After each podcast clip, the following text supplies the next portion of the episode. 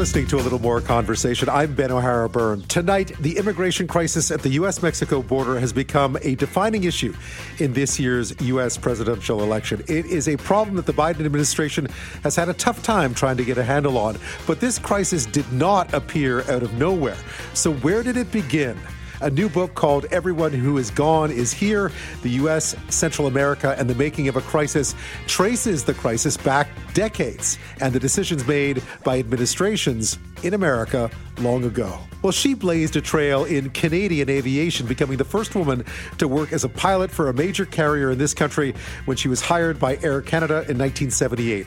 Judy Cameron is retired now after a long career that saw her rise to the rank of captain. She shares stories from her remarkable journey and tells us how she's now encouraging more women to follow in her wake and why.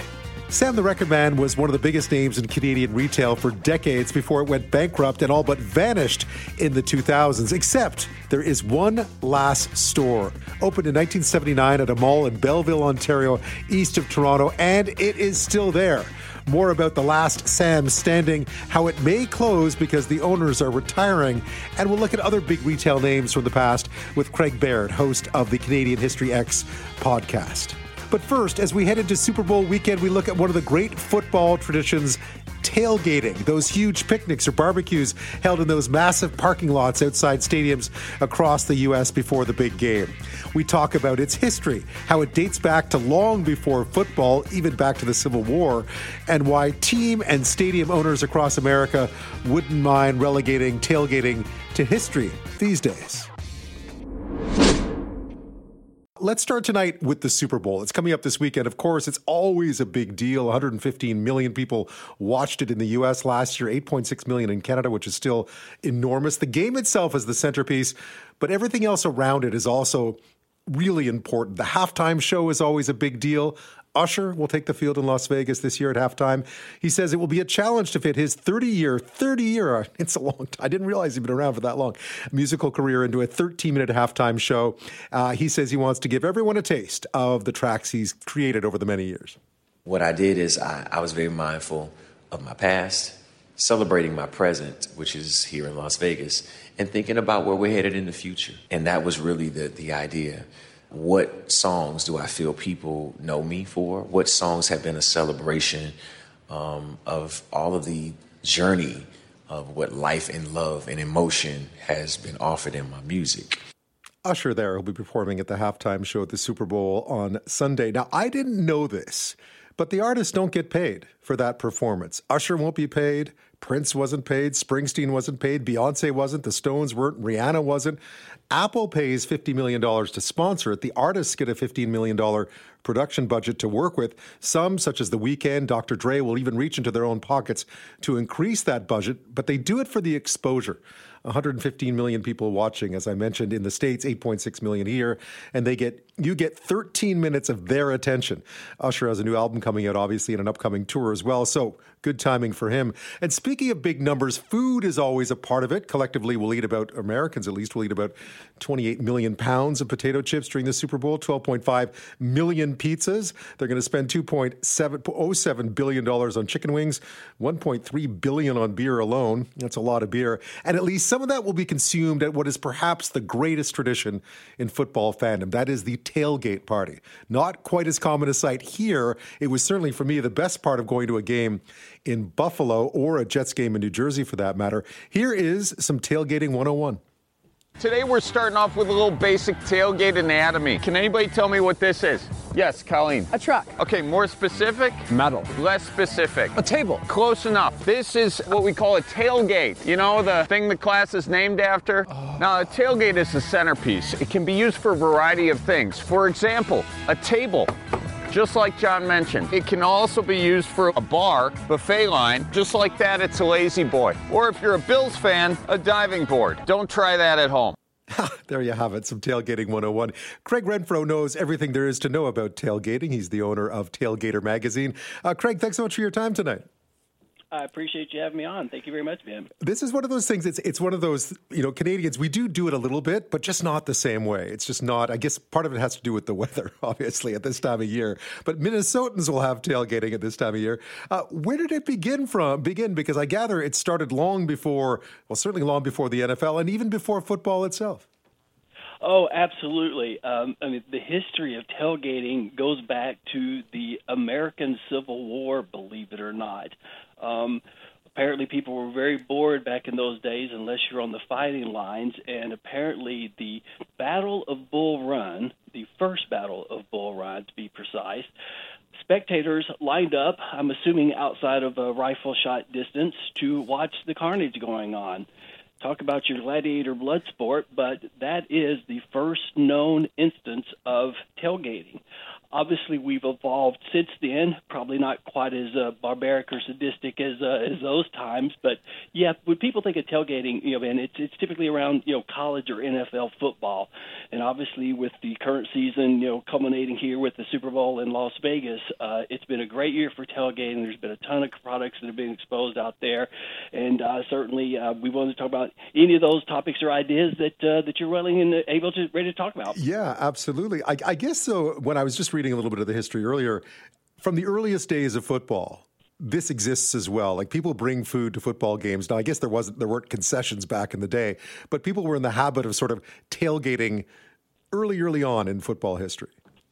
Sure. Go, going back to, um, according to history, um, Rutgers and Princeton, which played the very first uh, college football game in 1869, uh, which obviously was shortly after the the end of the Civil War.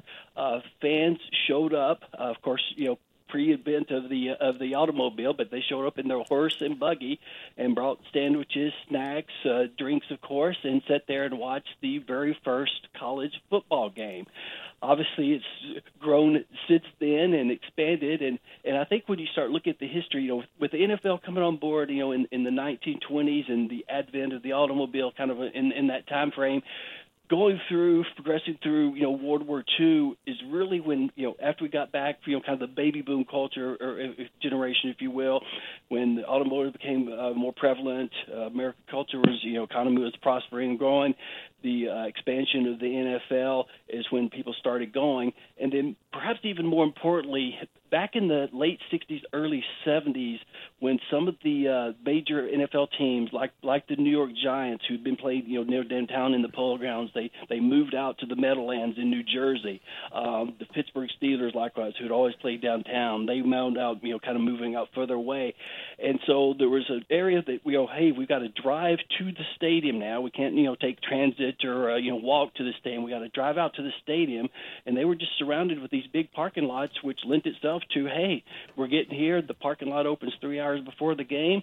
Let's bring a grill. Let's cook some burgers. Let's cook some brats. Let's have some cold beers, and uh, you know, celebrate and get ready for the uh, for the game to to come. Yeah, I mean that part of it is. I, I, I imagine, of course, that uh, that the whole advent of the huge parking lots and the suburban stadiums and so on had a big part of it. But it is it has evolved so much since then. I remember even seeing sort of uh, you know images of tailgating back in you know I guess it was college games in the '80s and so on. Now it, it, it's almost I mean it's almost a bigger deal than the game itself at times because people put so much effort and so much time into it. Uh, you must have seen some great tailgating in your time.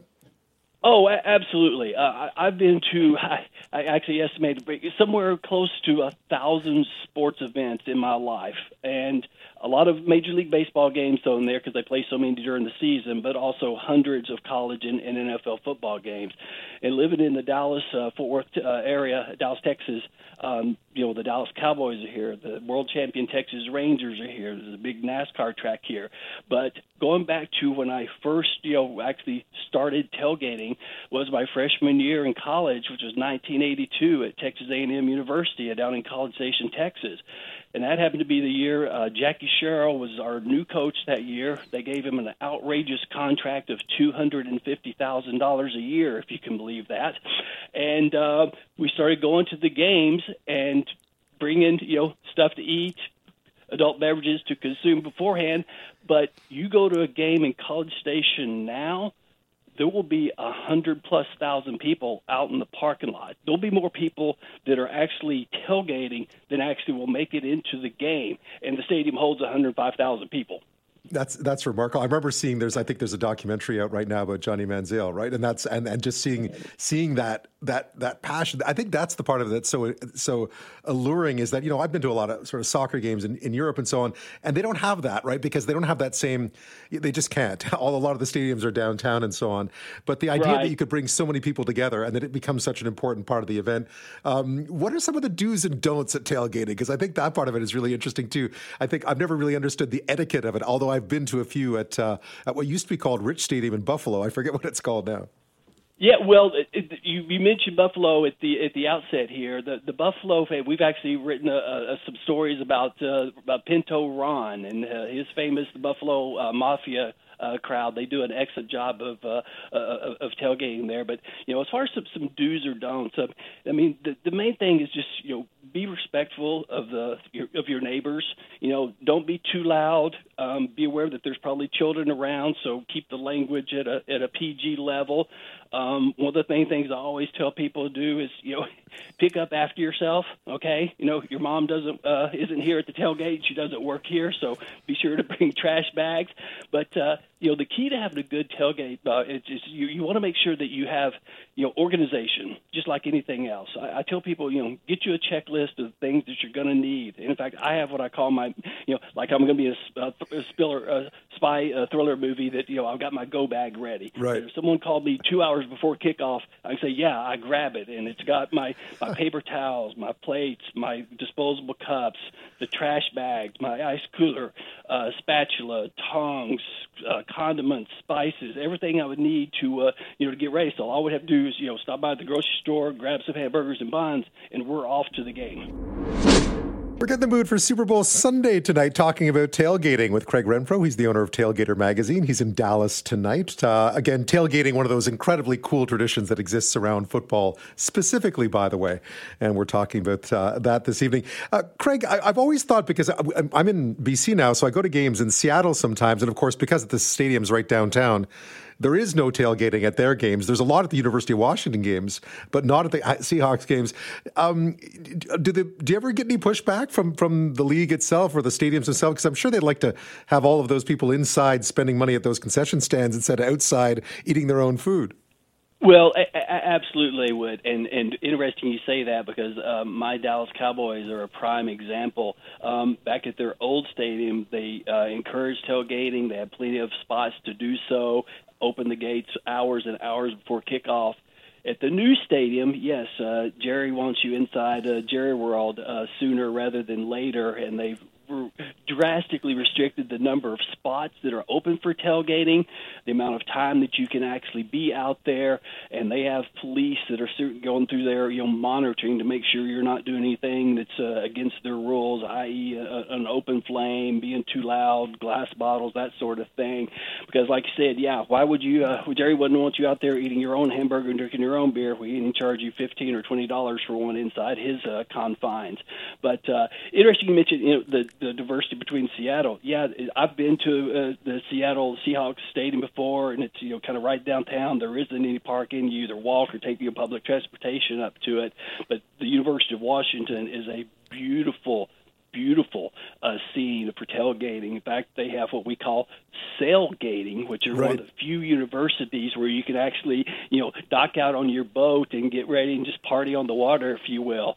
Um, University of Washington is like that. University of Tennessee is like that, and then Baylor University in, in Waco, t- uh, Texas, is the three schools in the nation that, that offer the the sailgating. But all three of those schools are in our uh, top 25 college tailgates issue of the magazine which if I could make a quick plug here, For sure. you go to tailgatermagazine.com, click on the digital issue, you can get a free digital subscription of the magazine, which is a replica of the hard copy print version that we offer. What I liked about tailgating so much, it, it is it's the democracy of it that's so cool. I mean, you can have I gather even I mean I've even seen people with rival teams out there. I mean, in other parts of the world, sometimes sports can get a little hairy, right? It can get a little tempers can flare pretty quickly. But tailgating seemed to me to be one of these incredible moments where everyone just sort of stands around, gets ready for the game, enjoys themselves, enjoys the food, enjoys each other, and there's something quite lovely. There's something quite amazing about it. I hope it really hope it doesn't go away. Well, it, yes, and you're absolutely correct there. Uh, I don't think we have uh, at least the quite the American reputation, as you will, from some of the European uh, soccer crowds that uh, that you have beforehand.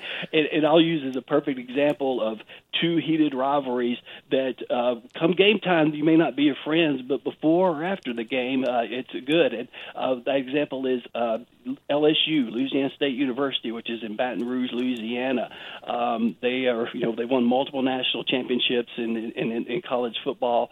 They have one of the best tailgating environments in, in, in the nation. And I've been there as an opposing, you know, Texas A&M fan. And yeah, they will they will treat you nice. They'll share their food with you. They'll share your drink with you. Uh, but but come uh, come kickoff time, um, they don't know you. and after the game um, especially if they win, um, then you're all welcome to come back and hang out some more. But uh, yeah, it's it's a camaraderie that uh, you, you don't see, I think, uh, in uh, a lot of forms or uh, aspects of society, and, and certainly I think that is uniquely to the uh, the American college game, probably more so than anything else. Yeah. Any predictions for this weekend? I know your Cowboys aren't there again, uh, unfortunately. Again, again, again. again. But, but any predictions for this weekend? Well, um, I I just don't see Mahomes and the Chiefs being stopped. Um, they've got the experience. This is their what fourth appearance in the last five years. The 49ers have a great team. There's no doubt about that. But uh, I think Kansas City, you know, they kind of you know had some ups and downs during the course of the season. But I think once the playoffs have hit, they've hit their stride, and they've just got the experience and uh, you know they've been there, done that and Mahomes is is one of the best quarterbacks in the history of the game, and he's really just getting started. So, yeah, I'm I'm picking the Chiefs 35-31. Right, and I'm sure you have a menu set up as well. Craig, thank you so much for your time tonight. Well, I, I appreciate Ben. Thanks for having me, and uh, if, uh, like I said, go to tailgatermagazine.com, check us out. All Every- kinds of food and drink recipes and great gear and products to make your next tailgate or backyard barbecue the best ever. Do you remember signing up for your first Facebook account? I was trying to remember tonight when that happened for me. Probably sometime in 2005, 2006. I think, maybe a little later, maybe 2007. I mean, everyone was doing it at the time, at least everyone I knew, especially journalists obviously were, you know, were, were interested in communicating and finding out where people were and so on. So it was pretty remarkable at the beginning though, because it was great to catch up with people from your past that you hadn't seen in years and Perhaps that was the good part. The bad part was sometimes catching up with people that you hadn't seen in years, but it was a really cool way. It was so novel at, at the time to be able to, the way it worked and, and, and just, it, it felt sort of magical, to be honest. Uh, little did we know at the time. It was great to see friends and their lives change, marriage, kids, new jobs, holidays all that stuff. Great for catching up on birthdays if it's something you tended to forget. Uh, when I was abroad working as a, a, correspondent in Beijing, then in, in London, it was also a great way to feel connected to home. So to me, I had this really kind of positive relationship with Facebook for a very long time, right up through those years abroad, because it really felt like something I was able to. Um, to catch be able to connect with people at the time. But as as the decade progressed so i come back to canada in 2015 little do i know there's a company not far from me where i'm living in victoria called cambridge analytica that are kind of at the forefront of parts of this. Uh, but we also were beginning to realize uh, how much information we were making available how much of our personal information was being made available how valuable that information was to the platform how much our data helped drive all of this how valuable our eyeballs were. The old saying going uh, say, you know the old saying is if the product is free, if the product is free, uh, then the, or if the if the thing is free, the product is you. I got that a bit wrong, but you know what I'm getting at. Um, and it would become a magnet for advertisers for exactly the same reason, right? People were going there; they could they knew a lot more about us. They could target us with this kind of stuff, and then it kind of then it was weaponized. I mean, it, perhaps it's not all that surprising, but then it was weaponized. All those eyeballs, all that attention. Uh, it had to be useful for more nefarious means, selling political messages, for instance, demonizing a rival group, using it to drive wedges between people, to create divisions within societies, and so on. Well, Facebook turns 20 this month, believe it or not. That happened back on February the 4th.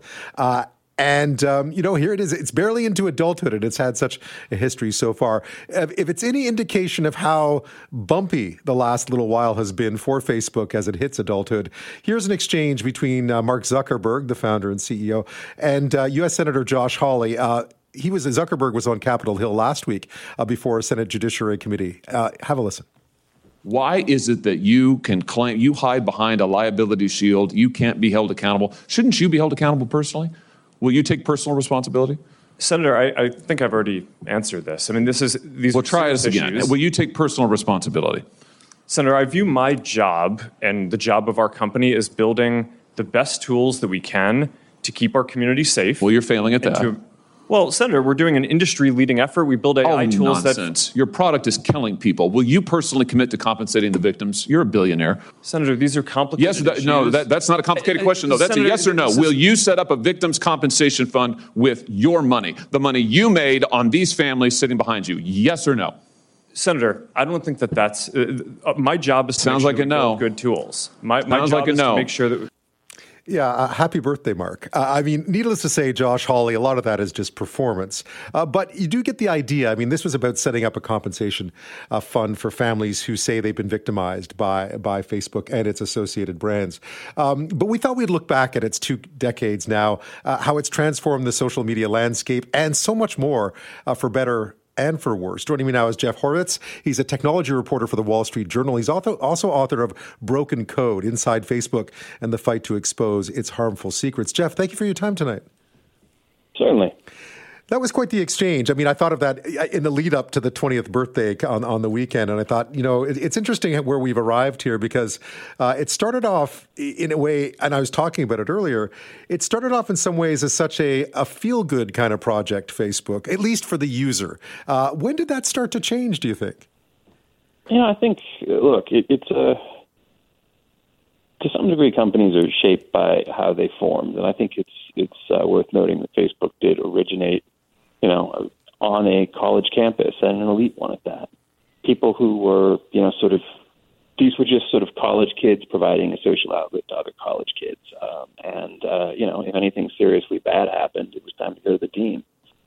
So um, the the company's history um, around this stuff, I think it's important to also keep in mind that the product itself it doesn't much look like what it was when it was first launched, right? Um, I mean, originally this was just a place you could follow your friends. You could um, eventually see their posts, um, and you know you could post and, and share things with them. Um, the guts of the platform are fundamentally different now, and a lot of that's due to machine learning and uh, and algorithms. So uh, content ranking and recommended unconnected recommendations of unconnected content. In other words, people you don't follow.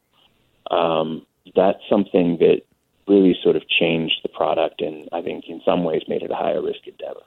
Yeah, I mean, I think anyone who uses Facebook, and I was, we were seeing some data today that Facebook still remains, uh, by a fairly large margin, people's favorite. Not everybody's, obviously, it has an older demographic now, but people's favorite social media platform. But you do notice it if you're on the platform now that a lot more of it is is advertising and things you don't necessarily uh, sign up for. Um, when did it start to be? I mean, I, I'm trying to remember back as to when it started to be I mean, weaponized mightn't be the right word at the time, but as I mentioned, I lived not far from Cambridge Analytica when I moved to Victoria in 2015. Little did I know what was happening down the street at the time. We would we would learn it later. But when did it start to become seen as something that could be manipulated for for for, for you know, manipulated in a way that we hadn't expected, yeah. perhaps? Yeah, I mean, internally at the company, I think the 2016 U.S. election was something of a wake up call. Um, for a very long time, the company had sort of taken the position that connecting people um, was an inherently good thing, and that the more time they used Facebook, uh, the better connected they'd be. And so, just basically, more Facebook is more good. Um, and you know, you had people like Mark Zuckerberg, um, you know, stating publicly that uh, he believed that um, connecting the, the spread of Facebook would help end all terrorism because uh, you know, people in the Middle East couldn't hate each other if they were connected via social networks. They'd somehow recognize each other's humanity. Um, that obviously was a, more than a little optimistic. The company, um, I think, in 2016 started sort of looking under the hood itself, right, and uh, questioning exactly how its products worked and trying to even figure out some of its own mechanics. And as silly as it sounds, um, the company really never put all that much effort into trying to understand what it was recommending or sort of how users were uh, acting on its platform or ways it might be shifting user behavior until after 2016. Um, they, uh, you know, and I think I think they just sort of assumed that wasn't, you know, it was a neutral platform and everything would work out just fine.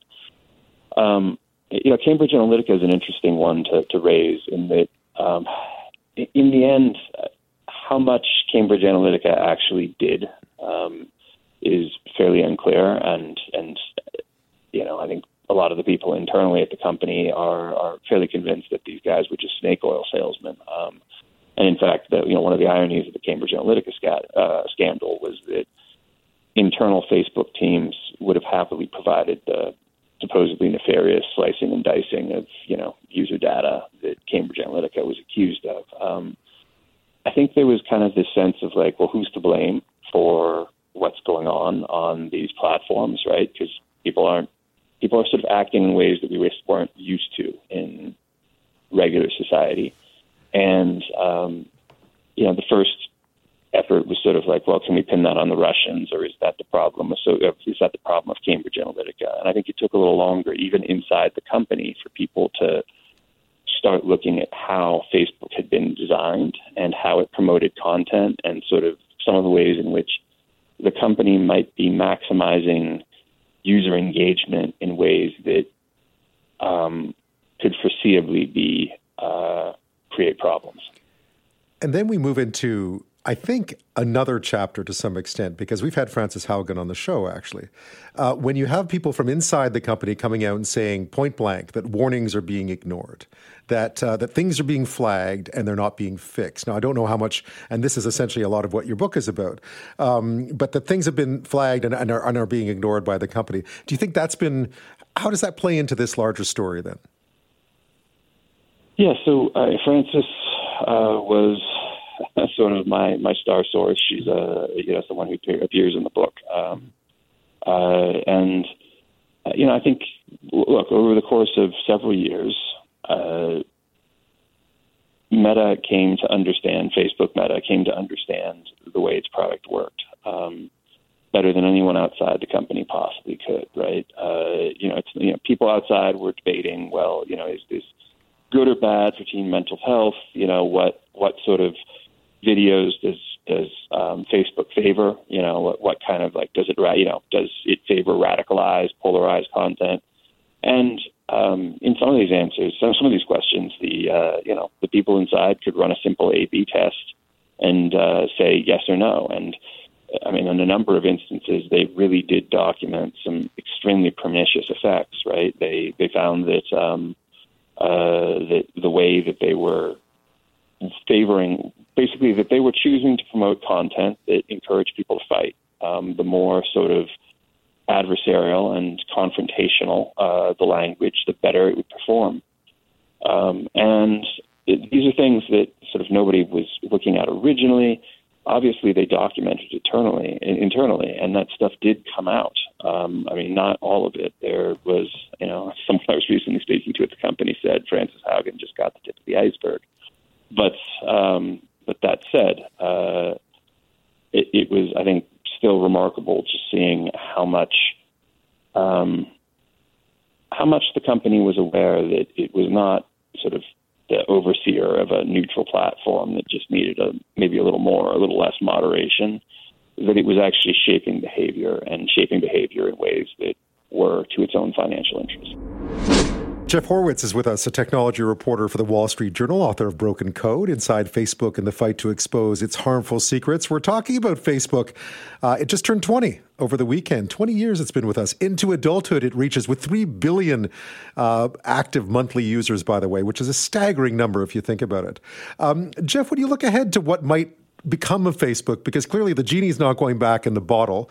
Uh, there's a lot of attention paid to it. Yet it doesn't seem to be either any less popular or any any less powerful. So it's hard to figure out where it's going from here uh, in the next little while because, as, as, you saw from Josh Hawley and other politicians, they are in many people's uh, sights. Needless to say. Yeah. Um, well, look, it, it is. There's no question that this thing is still churning out money, and that usage is still very strong. Um, that said, there are Facebook is a mature, maybe even significantly aging product, um, and there are some you know worrying some signs from the point of view of people actually using it. Um, there are not many kids on this thing whatsoever. Teens don't really use it. This is, um, uh, you know, by social media standards, getting to be more of a geriatric product. And that was a thing that was um, of extreme concern to the company, um, and I think a reason why they were in some ways resistant to a lot of the to really slowing down and paying attention to some of the concerns about societal um, harm that might be occurring is because they they felt like they were you know fighting for their lives in in uh, uh, the next generation of users. As absurd as it might sound for a company that size to be you know sort of so concerned, uh, you know even even the slightest drop in user numbers was a, a great fear. So the company um, has, of course, uh, you know, obviously it renamed, renamed itself Meta with a focus on virtual reality and uh, the metaverse. Uh, that just did not work. Um, the technology simply wasn't uh, as built, um, and uh, you know, I think at this point, looking back on on the last couple of years of the company, they've uh, you know, they're spending tens of billions of dollars every year on uh, this stuff, and um, basically getting none of it back. Um, and so you've had the company recently sort of pivot towards saying that it's really going to be focused on um, on AI and on um, you know sort of catching some of that current wave of enthusiasm. Um, obviously, they do have the ability to run uh, uh, to sort of use all of its all of their users' activity as um, kind of feedstock to put into AI for training models. Um, but I don't know anyone really knows exactly how that's going to look for social media directly, right? It's um, you know it's sort of not entirely clear. Okay, you can you know generate text coherently, and you can certainly generate images, but um, the form of AI that made Facebook so powerful and that made it as successful as it was in terms of you know gaining a share of users' time uh, isn't sort of the current trend. Yeah, it's it's interesting to to look at Meta through that lens because in some ways, even though the product that made them has evolved, as you mentioned off the top, drastically since uh, since it was introduced 20 years ago, um, and they bought Instagram, obviously, which has been a big success for them as well. That within Facebook itself, there hasn't been um, a whole lot of i mean there's been a lot of innovation but they haven't been really been able to spin off into something else uh, despite as you mentioned the attempts. And it doesn't feel like they're really at the forefront of any of the rest of it these days anyway. Other things are coming along.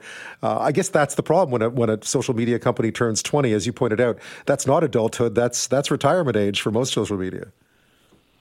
Um, yeah this is this is a look, this is a, and, and there's been, I think Mark Zuckerberg has been very concerned about, you know, catching the next thing. Like there was a period of time when he was really excited about the blockchain and NFTs. Um, uh, and, you know, it's kind of hard thinking of a sort of a particular sort of new, new form of technology that he wasn't really excited about, if that makes sense. Um, uh, but, and I think, you know, the company has look, it built this. It developed obviously the massive power and network effects that come with it. It continues to sort of optimize it, but it would be kind of almost hard to say that running the world's largest social media networks is something that the company really spends. I mean, it's not where it's putting its resources on uh, resources at the moment, right? Like last year was quote unquote the year of efficiency, and they cut a ton of staff, a lot of them dealing with sort of platform oversight and governance and moderation. Um, you know, while they're sort of building up AI and um, you know augmented reality glasses and things that sort of are are a little more speculative. So I think there is a desire to some degree to move on, but at the same time, um, you know, the the thing that produces the cash and and that's uh, you know has made Meta a trillion dollar company uh, you know, is these sort of these legacy products. Given all the work you've done on it over the years, uh, where do you where do you do you do you think it'll be with us for another another 15, 20, or do you think it'll be? I mean, I, I get the sense that the platform and the way it works has an appeal, and that, that people of you know my generation and so on might use it for a long time, but we mightn't be wedded to it the way people once were. It'll simply be one of those out there that uh, that does okay at what it does, kind of like cable TV in some weird way. Um, it's an interesting analogy. Yeah, the the look the um, the company. There are some significant threats. I think one of the threats that these people inside the company were were um, sort of more focused on safety were worried about was that this just isn't really a good place to create content. If you notice, you know, the things that you see are either small scale people who you're friends with posting, um, or uh, you know they're kind of like stolen, they're memes or like kind of st- borrowed content. Nobody, you know, no celebrities are rushing to Facebook to sort of break news there or you know announce anything particularly important. Um, Instagram, as you noted, sort of helped extend the life a bit and kind of keep this thing uh, going. And I mean, there's no question that sort of as an advertising tool, the targeted advertising they've got is um, uh, is world class, and that's you know that's why they're a trillion dollar company. But this isn't a um, uh, you know one of the reasons why they've shifted to recommending unconnected content is because users aren't really producing as much as they used to. Um, you know, if you think about how much you or your friends post, I guarantee you that uh, you know if you got on there in 2005 or 2006, you were a lot more busy uh, as a poster uh, back in 2010 than you were in 2015 and then you were in 2020. These things just kind of dropped off. And so um, it's kind of getting to be this less of a base and less of kind of the original vision of a place where everyone's sharing and more of a consumption machine, which is, you know, a little more. I mean, that's where I think your cable news analogy comes in or cable yeah. TV analogy comes in. Yeah, and also just the, you know at, at, a certain point, once the once the underlying value starts to diminish, the advertisers start to go away. I mean, just sort of that that that circle that starts to begin. Um, Jeff, thank you so much for your time tonight. I appreciate it. Take care. Yeah. What are you going to be when you grow up? A great hockey player. And you, Pierre? Prime Minister, of course. Sam? Going have the best chain of record stores in Canada with great music at great prices. Listen.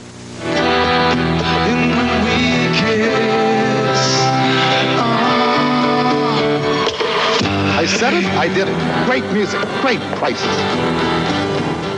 Sam, the record man ad there. Uh, what are you What are you going to do, Gordie and Pierre? I guess that was Gordie Howe and Pierre Trudeau at the time. But Sam Sniderman, of course, would uh, grow up to be Sam, the record man. Uh, the chain was once the largest music music recording retailer in this country, with 140 locations across Canada. Started back in 1930, um, and it really, to me, it didn't seem like it was that long ago that I would wait in that long line on Boxing Day at Sam's in Montreal, freezing, obviously, uh, the day after Christmas, for the chance at a few good deals. There weren't often that many good deals. It was more the experience than anything else of just being there with everyone else and complaining about the cold and then finally getting in the door. But I was a Sam's devotee for a long, long time. I used to go there all the time, basically. Now, of course, it's been a while. You, you can forgive my age. It's been a while since it basically disappeared. So there are probably a few listening who don't know what it is. But uh, it declared bankruptcy in 2001. It had 140 locations, as I mentioned, in the 80s. By 2001, it had declared bankruptcy.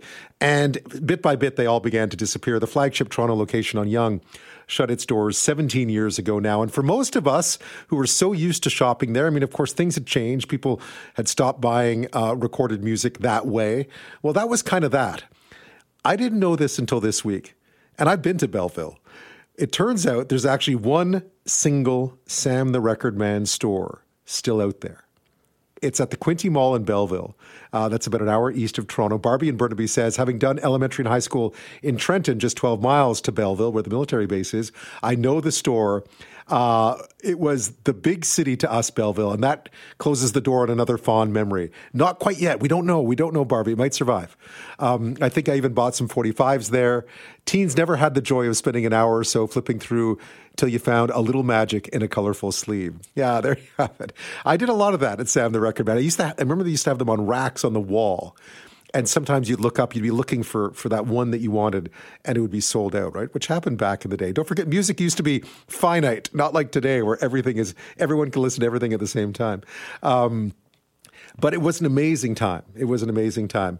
Uh, to go buy records. So that one store survived. It was opened in 1979 by a couple, and after 45 years, they're looking to retire. Um, there's a sale. They want to sort of hand this off. I think they have a, a couple of other stores as well. Spencer Dustin is his name, and um, he may be he is the last Sam standing. Here's what he had to say about his decision to sell.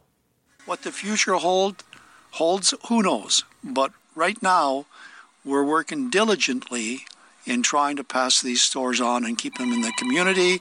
Yeah, the phone is still ringing there, looking for uh, looking for the top ten. Here are what some of their customers, young and old, by the way, had to say about the prospect of it closing for good.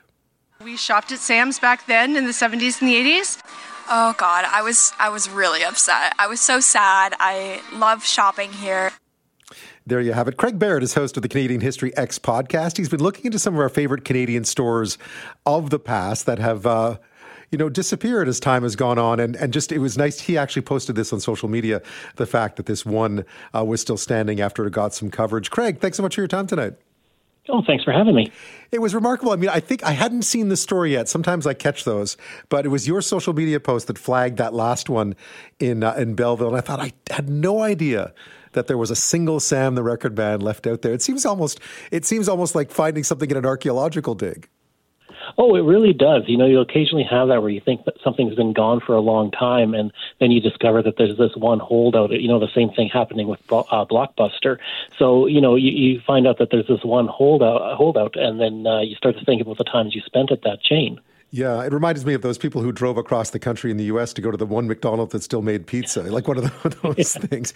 It was. It's hard to for those who weren't there, and I think most people listening will probably remember a time when Sam the Record Man was absolutely dominant.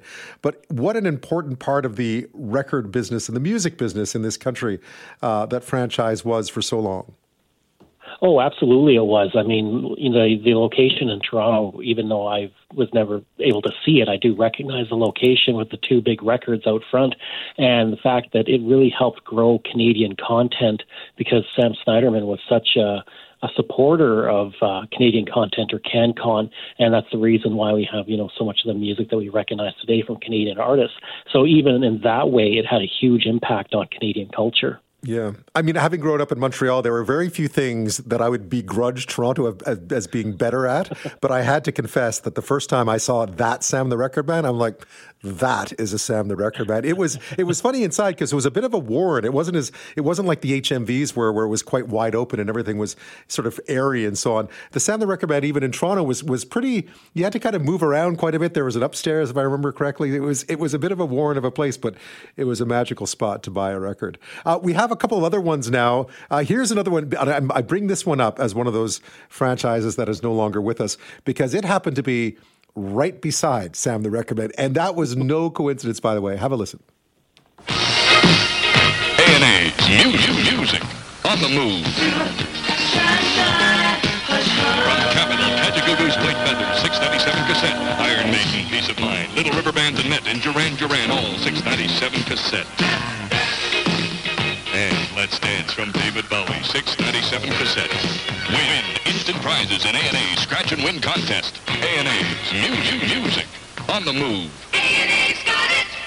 Yeah, forgive the audio there. I'm not sure. It sounds like I taped that myself off the AM radio back in the 80s. Uh, but yeah, 697 cassettes. Uh, Craig, A&A uh, w- was a pretty big story too because they in fact got even bigger than Sam the Record Man at one point. But if you ever went to that Yonge Street flagship Sam's and looked slightly to your left, there was the A&A flagship. And that was no coincidence. That was competition. Oh, without a doubt. And I mean, you, look at their A and A on the front; it's it's as big as the the two records on the front of Sam's. But like you said, yeah, they were very large. They had twice as many locations as Sam the Record Man. But in the end, that's kind of was their undoing. They didn't really have a, a marketing strategy for how they were going to uh, to sell their you know sell their business. They were just putting up locations everywhere they possibly could. So it was a very big chain, but being a big chain is what kind of brought them down. It's ironic that both Sam the Record Man, I mean, you know, people's the way that music was sold changed, and that sort of spelled the end for all those franchises, including even HMV, which was a later, sort of a later and more successful uh, business in the later part of that record sale era. But it's interesting to see that that the mall, in many ways, expansion into malls is wound is what wound up really hurting A and A and and Sam's to some extent as well.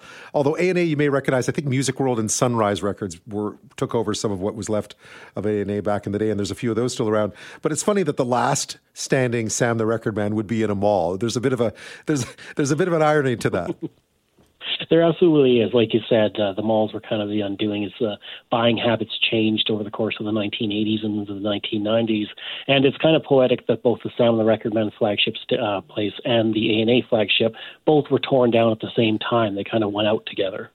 That's right, because it's uh, I think it's Toronto Metropolitan University that's taken over a lot mm-hmm. of that land right around uh, where where they used to be on that little stretch, which was like a record mecca back in the day. What was Craig? What was yours then? I mean, you would have been you would have gone to the mall like like like everyone did. What was your what was your go to place? Was it was it HMV at the mall? I believe it was HMV. There was an HMV in West Edmonton Mall that I would go to, but I believe there was a the Record Man in uh, Edmonton that I, I had seen at least, but I don't know if I went in there. Uh, that would have been in the 1990s, so it was kind of getting to the tail end of their heyday. Yeah, I hate to sound like the old man and all this. I think I'd been to the Sam the Record Man because my mom worked uh, for the CBC for quite a while, so she moved around the country quite a bit. And at one point, I think I was able to brag that I'd been to a Sam the Record Man in about 16 different cities. I could show you the 45s that I bought in Charlottetown and in Halifax, and I would bore people with it. I'll stop boring anybody with, with it now. Um, but it's it was interesting. Yeah, the record business was such a big part, uh, big part of this of, of this country. I really hope this one you know, they're trying to sell it. They have two other stores as well, which have different names. But would it be great if someone bought this and kept it? Uh, I think it would be awesome. Yeah, just to kind of keep it going. I mean, obviously, it's probably going to see an upkick in business now that people know that it's there, and obviously that will start to die away. But you know, just to keep it because it was a, a part of our heritage, much like like uh, Eaton's. You know, Eaton's is long gone now, but these are all part of our cultural heritage, and when they're gone, they're gone. Cover to cover, people discover, consumers distributing your Christmas book to value. Create your own salon-style hair fashions with a Daisy Bonnet Super Airflow Hair Dryer. Also featured this week from Iona, the convenient compact Dirt Raider hand vacuum. And from General Instruments, the affordable Jerrold 700 programmable TV converter. Your Christmas book to value. Consumers distributing. Well, you want to get yourself one of those Jerrold 700 TV converters, don't you? Consumers distributing. I mean, I remember that catalog showing up at our house every. It, it, would always conveniently arrive right around late November, just as you were heading into the Christmas period. And I remember just coveting things in that, you know, circling them. Of course, I would rarely have ever get them. And when you go to the store, they half the time they didn't have them, which was part of the problem. But consumer distributing, uh, Craig Baird is host of the Canadian History Ehx podcast. We've been looking in, we're talking about some of those franchises or those stores that were so familiar to us if you grew up in the 70s, the 80s, the 90s in this country that are now long gone. Uh, the tee off of this was that there's one last Sam the Record Man in Belleville, Ontario that may be closing because the couple who've owned it since 79 are retiring.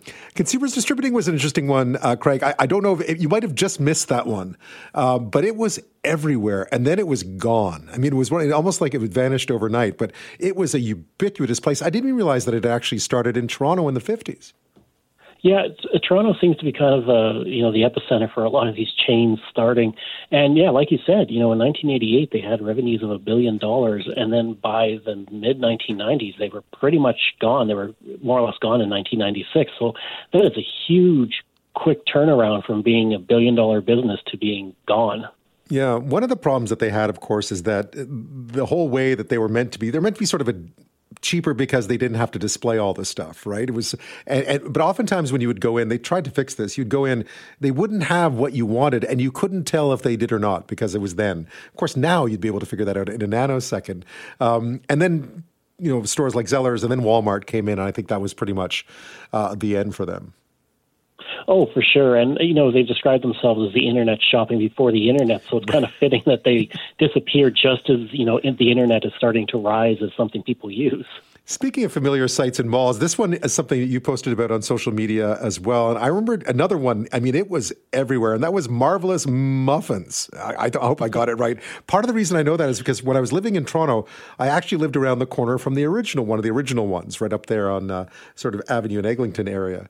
Um, but that was another one that was absolutely everywhere, and then it wasn't. Yeah, they they popped up, uh, you know, again in Toronto, and within a short amount of time, they just exploded all over the place. And a big reason for that was the fact that they were in malls, and so through the 1980s, so many malls are popping up, and these muffins are, you know, in the malls, and they have this unique strategy where they have carts of their muffins, so people walking by are smelling their of muffins, course. like it was tailor made for for being in a mall. no kidding. Yeah, that was that was. A, I always thought that was a bit of an evil ploy to, to put them. I mean, all all's fair in food and war, I guess. What happened to them? Well, again, you know, the changing uh, retail climate, malls started to disappear, and you know, it's like in any kind of ecosystem. When you lose the the big predator, all the little predators disappear, and that was the same for muffins. They, as the malls disappeared, there they didn't really have a business model to adapt to that, and as time went on, they slowly disappeared. But there is still one left in Montreal. That's right. Is it not? Is it at Cavendish Mall or Côte Saint Luc Mall or one of those? It's at a mall, right? Yeah, it's uh, the Saint Luc Mall, I believe. Yeah, at the Côte Saint Luc Mall. I know that actually. That's that's an otherwise pretty pretty can be a bit of a dreary place. I'm surprised that there's still one there. So I mean, you you also what part of this too is that when the Sam the Record Man story popped up, you were reminiscing about some of the things that you remembered going to that are no longer with us. And some what I actually I'd never heard of. I, I must have, but I just hadn't thought about it in so long. Was a, was a store that used to go to in the West Edmonton Mall. Oh, which store did I mention? I was in San Francisco, I think it was. It was a gift shop, I think. Oh, San Francisco, yes. I remember as a kid going into that, and you would just find the strangest things in there, just these novelty gifts that made no sense to a 10 year old. But it was such a bizarre store. I just loved it. And I mean, it started in, I think, West Edmonton Mall, and it kind of died there as well. It lasted for about 20 years, but it was this wild, weird store that I just loved.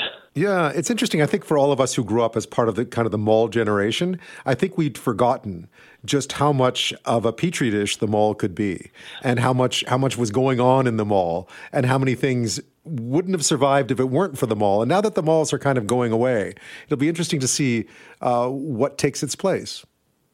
Oh, absolutely. Like, you know, the malls popped up and all these unique stores popped up. So without the malls, you know, what kind of stores will pop up in the future with the internet and, and how the retail landscape is now? Everything's been changing so much just in the past 20, 30 years that we've lost so many of these iconic brands like Sam the Record Man and Eaton's and Muffins and, you know, all these other ones. Yeah, there are many out there. And also, I mean, I think anytime anyone who's set foot in a Bay store recently, and know, anyone who works for the Bay out there, again, you know, I've, I've got a lot of time for the Bay. I've always had a soft spot for the Bay because in Montreal was kind of the last one standing after Simpsons and Eaton's went, and Ogilvy's also later closed. Uh, but it's, it's hard to see the Bay surviving much longer as well. And I think much like Sam the Record Man disappearing, Bay, the Bay is kind of the last of those, and I think it'll be sad when it goes. Even though, I mean, I, I can't honestly remember how last time I bought something there, which unfortunately says a lot. Oh, without a doubt. I think the loss of the Bay will probably be probably one of the biggest cultural losses for Canada because we're talking about something that was founded in 1670 and you know was adapted through centuries of change, and the one thing it can't seem to adapt to is the internet. Yeah, I really hope they do. You know, I hope they find a way, much like that one Sam the Record Man still at Quinte Mall in, in Belleville. I really hope that the Bay finds a way to figure out figure this out and stay around because you're right, it's such an integral part uh, of our history, and I think you know not just our consumer history, but obviously much longer than that. But even our consumer history, it's sad when those when those iconic signs start to disappear off your landscape and you don't really notice when it's happening. It's you know they're there one day and then suddenly they're gone, and you think, oh, I haven't been to this store in years, and I didn't realize that was going to be the last time, and I more or less lived at that store for so many years. Yeah, I should point out that I actually live in what used to be the Bay Building in Victoria, so that probably probably says something about it. Craig, it's always a joy to chat. Thanks so much for your time tonight. Oh, thank you. But let's take you way back um, to about what forty some odd years ago. Have a listen The world is waiting. We can take you there with Air Canada style. See how much we care. World class, worldwide,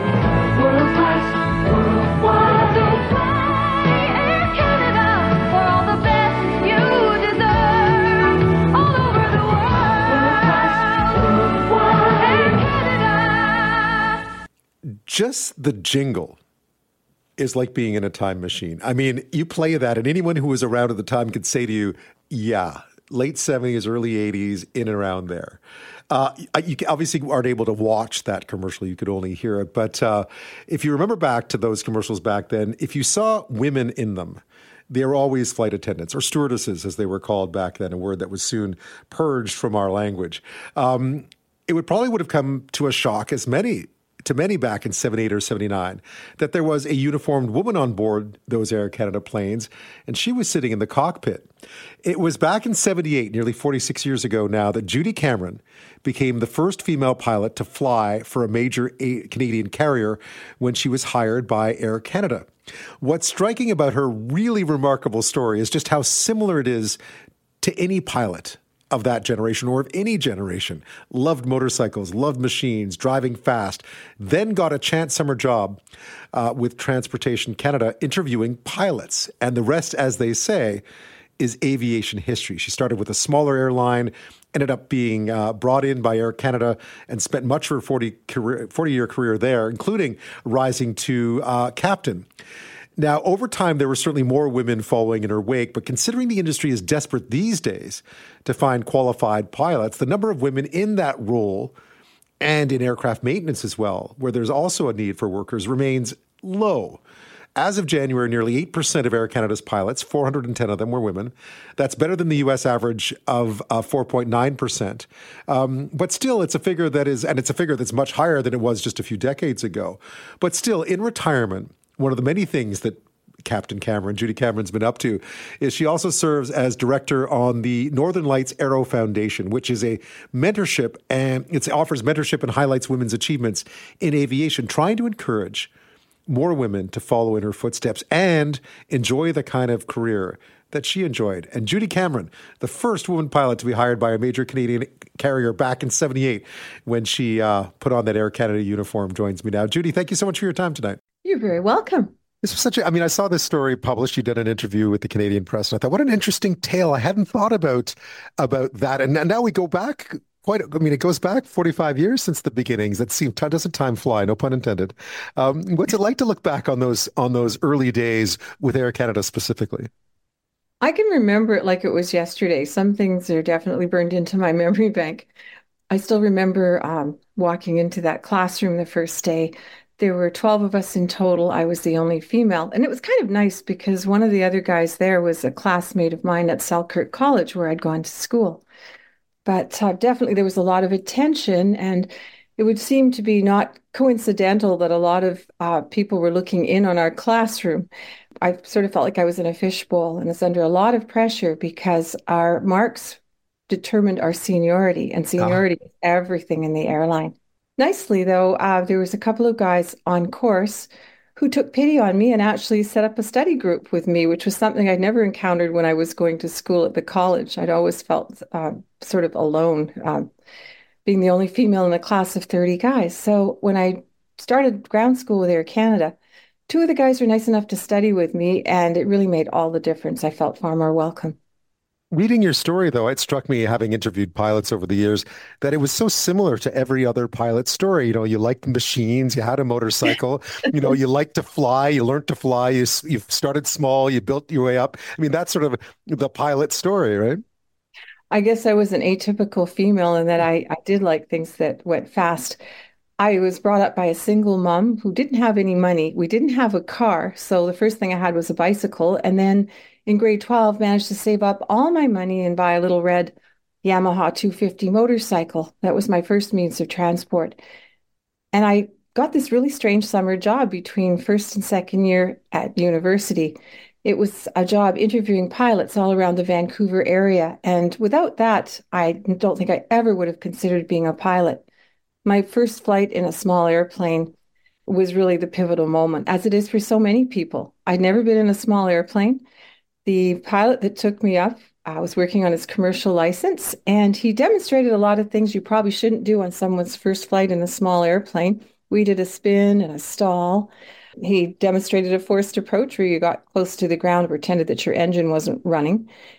I was absolutely terrified. I was hanging onto the seat screaming. And then after we landed, the first thing I thought is, I would really like to do this some more. How can I go about it? Incredible. And you, that you left university. There's a great story that you tell too about your first flight as a pilot because your passenger was someone you've already mentioned. well, my mom, my once I got my private license, my mom was my first passenger. And in fact, despite the fact she never wanted me to ride a motorcycle, she was my first passenger on the motorcycle as well. She was a pretty good sport. And it was unusual back in the day to encourage your daughter to do whatever she wanted to do, especially if it was something so non traditional. But she always believed in me and encouraged me, and I owe a lot to her. And in fact, um, she's still alive. Oh, wow. And February 21st, it will be her 100th birthday. Oh, wow. Oh, congratulations. That's that's quite the you. milestone. And the other interesting thing is that she was in the Air Force. She was too young to be sent overseas, but she was a stenographer. She was based at Jericho for a while and also at Rockcliffe. Wow, in Ottawa, that was quite a famous one, right? That's right. I have pictures of her in her, her RCAF uniform. It's wow. very cool. What was it? I mean, uh, looking back now in the late 70s, you know, I mean, attitudes changed quite rapidly. I mean, maybe, maybe, maybe they didn't, but it felt like there was a lot of things moving through the late 70s into the 80s, then into the 90s. What was it like just to, because uh, looking again, you had that quite normal beginnings for a pilot, just the way you fell in love with it and wanted to do it. That's the story you hear from all pilots, really. And then through your career at Air Canada as well, you kind of just progressed the way that pilots progress, right? You went from from the from the smaller routes to the bigger routes to the bigger planes, and you had just this kind of really wonderful career that that uh, if you just took away the gender part of it, you would have the most standard pilot's career in many ways.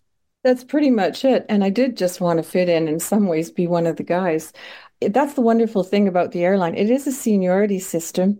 And as long as you can pass your check rides, as long as you can train correctly on each airplane, you can move from smaller to larger aircraft and move up in seniority. Uh, I did my captaincy. It took 20 years for me because, uh, well, the progression just wasn't that rapid back in the day. So it was a really big deal. I'd been with the airline almost 20 years and I finally did my captaincy on the DC 9. Incredible. And there were some obviously some challenges over time. There's a, a, story that you tell about obviously having a family and how difficult that was to reconcile back then because essentially the entire system was built for men. It wasn't built for anybody else. I guess you could say that, but it's one of the reasons often people think women don't become pilots. But I find that um, interesting because flight attendants have been working the same kind of schedules as pilots for years and most of them had families. So I don't think that really should be a barrier to women. But the other good thing is the economic security afforded by a career like this in a STEM field that, that is well paid allows you to have good childcare. And that is the one thing that so many women lack, and it makes so hard for them to proceed in their careers. I became a single mom when my children were eight and three. And after that, I was able to have nannies. It, it was difficult I also had the opportunity with the airline of staying senior on a piece of equipment. So rather than moving to a larger airplane and perhaps having a pay increase right away, I would stay on something smaller and be able to do the milk runs and be home most nights. I think a lot of uh, working female pilots with children do that. Yeah. What was it like? What was the reaction like? Because I think even today, I, I, hate to confess this, but even today, when you're sitting on a plane and then the captain comes on inevitably right before you're about to, to leave, yeah. you hear a woman's voice. It still, you still, it still catches your attention. Maybe not in the way that it would have, you know, 40, 50 years ago, but you're still like, oh, we have a, we have a, a woman captain today. Isn't that, isn't that great? Or, you know, but it still is some, it is still an object to some extent of curiosity. You know, and that's true because worldwide now uh, it's changing a bit, but it kind of it's incredible to me. I started flying in 1973. There are still today only around 6 to 7% commercial pilots worldwide that are female. And there's even less women in aircraft maintenance. It's only 2%. But back in the day when I first started making PAs, one of the very first times, this is quite funny. I made an announcement saying this is the first officer speaking, and a few minutes later Flight attendant burst into the flight deck and said, You won't believe what happened. After you made the announcement, two guys that were in business class both leaned into the aisle so fast to see the woman pilot that was talking that they actually bumped heads. And she was laughing. It was uh, pretty comical. Yeah, you had some. There's been. I mean, I know you don't want to talk about yourself in this way, but it, it, you you really are seen within amongst other female pilots and uh, pilots, period, as having been a real trailblazer. There's a lot of respect for what you did, and I know you don't see it necessarily that way, but um, but there is a, a huge amount of respect, obviously, for what you for the trail you blazed, essentially. And I wasn't really looking to be a trailblazer. I just really liked flying and wanted to do it. But now that I'm retired and I realize there still aren't that many women in aviation, I have joined the board of the Northern Lights Aero Foundation. And that started back in 2009 by a group of female pilots who thought that we needed more role models. We needed more women to make this the career visible. And they started an award ceremony, and it's grown over the last 15 years. We had 600 people at our award event last fall. Most of the major airlines were there. And we have women who have succeeded in Canadian aviation, not just as pilots, but also educators, um, engineers, business women who have done a lot for aviation and aerospace. And they are now on stage. Their life stories are being told, and they are role models for other young women. And we had about 200 students in the audience, most of them women, most of them pursuing aviation. And by the way, Air Canada now has 420 female pilots, of which 80 are captains. So the number is almost 8%, which is better than the industry average. In 2020, they started scholarships for women in aviation, and they named it after me, which was just a huge honor. They started off with four for the first couple of years, and now with other companies joining in, we had 13 last year, 13 scholarships of $5,000 for Canadian women who are either becoming pilots or aircraft maintenance engineers.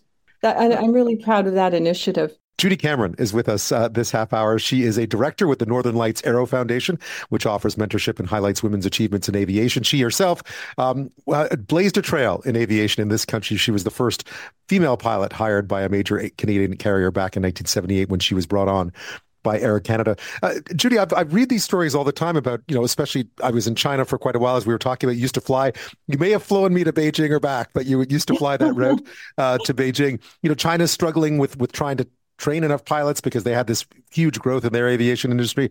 Right around the world, there was a lack of pilots, and yet you have this population that that isn't. You know, only eight percent of Air Canada's pilots are women, which is high for by industry standards. It feels like a real untapped source of richness for the, for the industry to try to encourage women to come and work in aviation.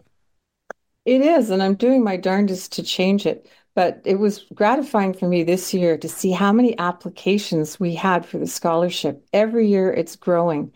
And some of the young women are just remarkable because one of the things we look for is not just their own achievements, but we're looking for women who are willing to pay it back to others or pay it forward, I should say, mm-hmm. looking for ones who are volunteering and are willing to help other women. So that was a great part of the scholarship criteria. And they're out there. They're out there. They're air cadets who are now taking uh, aviation courses. There's universities all across Canada. I think it's changing.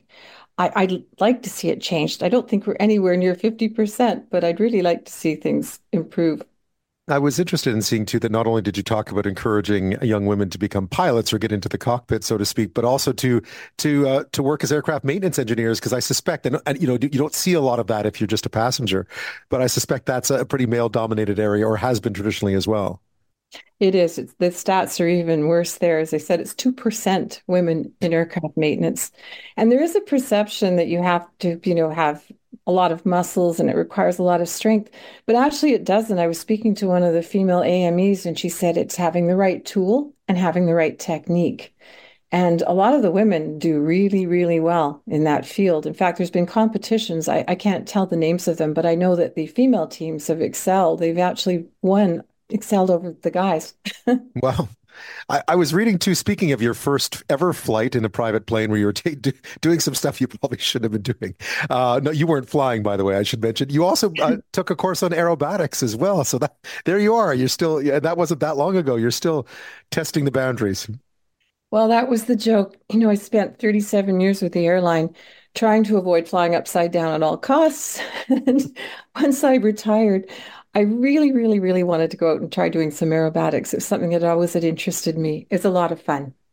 When you look back at, at your many years uh, in aviation, what are some of your fondest memories? What do you miss about it the most? Oh, well, um, it was always fun exploring a new city. I took my running shoes with me. I used to run on all the layovers. Um, that was always really interesting. Um, seeing the sunrise, you know, crossing the Atlantic, the sun coming up in the morning, flying across the Rockies, absolutely breathtaking. You know, sharing sharing stories with the guys that I worked with, and also doing takeoffs and landings. And probably the most powerful piece of machinery I would ever operate. Uh, it's gratifying. It's the kind of job where you can see what you accomplished in a day. You went from one place to another safely.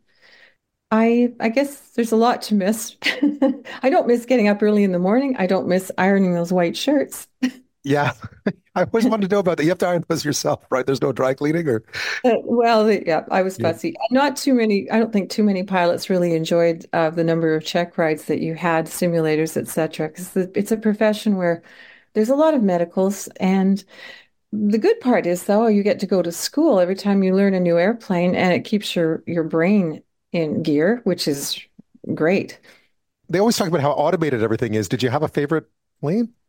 I really enjoyed flying the 777. It was a beautiful airplane, beautiful to land, lovely to taxi. You're you're one of the biggest airplanes on the ground. It was uh, just very cool. Judy, uh, thanks so much for sharing your story with me. I really, uh, I really appreciate it, and, and congratulations on all that you've done and all that you continue to do. I hope it has, uh, I hope it has a real impact because I think it's one of those untapped resources out there that women should really. I mean, who is who is it for me to say? I'll let you say it, but it, it sounds like it sounds like a wonderful career. I hope more young Canadian women will consider it as a career. It was wonderful.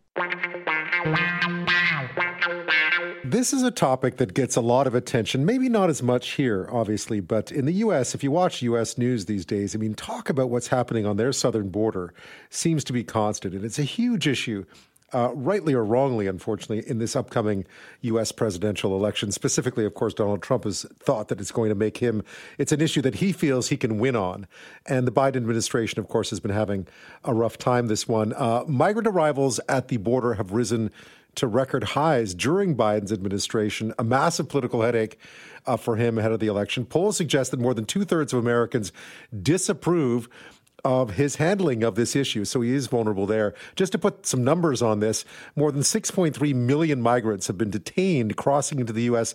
illegally under Joe Biden, a higher number than under um, Donald Trump, Barack Obama, or George W. Bush. And it has become perhaps, again, what may be a defining issue in this year's presidential election, which will probably involve uh, Joe Biden and Donald Trump once again. The issue is so politically toxic in some ways, but such a political battlefield mainly. That House Republicans are scuttling a massive $118 billion national security package that includes aid for Ukraine and Israel, uh, Southeast Asia, as well as $20 billion to fund changes to the U.S. migration system. President Biden even promised to shut down asylum screenings for those who cross illegally. That's up to about 10,000 a day. But again, not enough because Trump believes any compromise will take away his best line of attack come the November election. Here, by the way, is House Speaker Republican Mike Johnson. clearly what's been what's been suggested is in this bill is not enough to secure the border and we have to insist we have a responsibility a duty to the american people to insist that the border catastrophe is ended But a catastrophe, right? Where did it begin? Because it didn't just suddenly happen. This has been building for years and years and years. And it all reminded me of a movie that my mom brought me to see all the way back in 1983 that's that I've held on to all these years. I've seen it again since, but it really was the sort of the pinnacle film about uh, what we're seeing today to some extent. Um, you know, it's it's not new. The United States has been a beacon for a very long time, especially for other countries in the Americas, uh, South of America specifically. Uh, the dream of of El Norte, the North. You know, um, so this movie is called El Norte. It was the story of an indigenous brother and sister who escape arrest and torture by the regime in Guatemala in the early 80s, a US backed regime no less, and make their way to the promised land, which is America. Here's a bit of the trailer. United by family. Torn by injustice.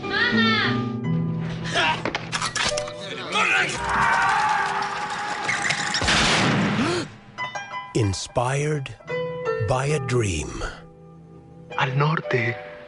El norte. They traveled thousands of miles to get to a new land. But their journey was just beginning.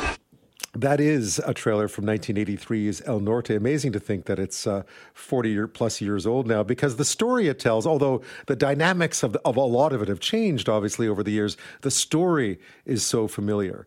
And I mentioned that movie because it what we're seeing on the U.S. border right now, the catastrophe that we're seeing there, has its roots in events that date back to then and even before that movie was made. Um, it's the outcome of what's being described as a long and vexed entanglement between the U.S. and its southern neighbors. And it's a tangled history that is the storyline of a new book by New Yorker staff writer called Jonathan Blitzer. It's called Everyone Who Is Gone Is Here The United States, Central America, and the Making of a Crisis. And he profiles a whole bunch of people, including migrants, activists, and politicians. And really, he tells their stories over the last half century, and it's really about Cold War counterinsurgencies in El Salvador, Guatemala, and Honduras. And that's what that story El Norte was essentially about: was escaping those regimes uh, that displaced millions and helped remake U.S. U.S. immigration policy. The growth of gangs in Central America, bolstered by de- deportation, and the rise in asylum seekers uh, right around the world, but specifically onto the southern border uh, as a mass movement of the dispossessed. And Jonathan Blitzer, the book is fantastic. He joins me now. Uh, Jonathan, thanks for your time tonight. Thanks for having me. You know, Canadians look across the border and we think of America as a land of immigration. We, you know, we we know the the words that are etched on the on the Statue of Liberty and think that's what America is all about. When did that begin to shift? When did immigration become sort of this major, or if not the dominant issue in American politics, and not necessarily in a good way. Yeah, you know, I think I, I think the idea of uh, an America that is wholly inclusive uh, and that takes the charge of the Statute of Liberty to heart uh, is always a little bit of a myth that the country has told itself. Indeed. Um, but I think you know, you know, on the whole, this issue has you know, it's it's always been polarizing. It's always been quite intense, and and you see that across the world. But I think you know what's really sort of picked up over the years has sort of been this issue of a large number of people seeking asylum at the southern border. Obviously, the legal and moral obligation the country has to respond to that population. But of course, the kind of political explosiveness of this issue uh, in Washington. And so, really, to, to, any date I pick would undersell how the lastingly controversial element of this issue in our politics. But I think it's fair to say, really, 2014, to my mind, the explosion of kind of the ugliness in our politics around this issue.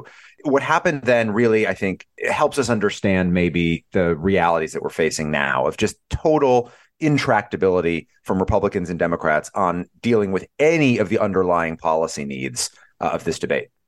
It's interesting because I think as Canadians we get uh, quite a bit of news from Europe as well, so England specifically. So we're you know we're familiar with with the migration. I mean, we're seeing the largest movement of people in history right now. So we're familiar with immigration issues in places such as Greece or in the UK or in you know or in, in France or or you know, people trying to cross the Mediterranean. I, I, and we look at America and, and it's interesting that you've drawn this specifically looked to the past and Central America as being sort of the roots of America's particular issue with its southern border. What made you decide to to look back in time? Because I think a lot of people think of these as sort of almost like natural phenomenon, right? That this is a wave of people. We often describe it as a wave of people coming, which suggests that there's nothing behind it. It just happened. Yeah, I mean, I, am sure you felt this to some degree as well over the years. Uh, you know, I, I, felt that I was constantly just chasing after, you know, one story after the next, each one of which, you know, was sort of about the current crisis, the current crisis, and we kind of just were sprinting through it all. And I, I really felt like there was a need to to sort of break the cycle of just the reactiveness to how we covered what we were seeing at the southern border and understand the actual origins of it. And you know, f- for me, the sort of the the real central phenomenon in the book that I'm reckoning with is the fact that for the last decade, and it's starting to shift now, but for the last decade, um, the population that showed up at the U.S. southern border has been primarily uh, families and children seeking asylum coming from Central America, um, and that story, you know, really burst on the American political scene and quite, quite literally at the border in 2014. But to understand what was happening in 2014, you had to go back in time and, and, and really that story began in 1980 the accumulated effects of American foreign policy, of American immigration policy, started to build through the 80s and early 90s, early 2000s. And then when you have an event like what the US saw in 2014, and obviously that continues for years to come, the way to understand it is to see the fact that this is decades of history piling up uh, and, and, and finally forcing a conversation at the border. It's interesting. I mentioned uh, at the outset that when I was young, my mom brought me to see a movie called El Norte, which of course is, means the North in Spanish, and it involved two a young Guatemalan couple who have to flee because they're being persecuted. I think the father in the movie is trying to organize a labor thing, which is seen as communist, and of course that's another whole other issue.